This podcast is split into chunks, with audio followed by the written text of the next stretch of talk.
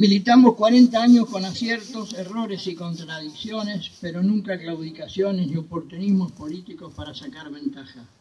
Sabemos que nuestros compañeros luchadores y combatientes que cayeron siguen siendo una ausencia cada día más presente. Sabemos, como decía una vieja bandera que recorría movilizaciones nacionales que señalaba el rol fundamental de los sobrevivientes en la recuperación de la memoria y el juzgamiento a los genocidas, que nos desaparecieron porque luchábamos y aparecimos para seguir luchando.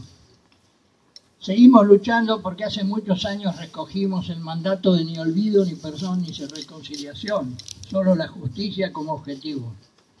También tenemos clara la idea de por qué hemos seguido defendiendo este camino de lucha, muchas veces solos o muy bien acompañados como ahora, con la juventud que viene a saber, aprender y tomar la posta,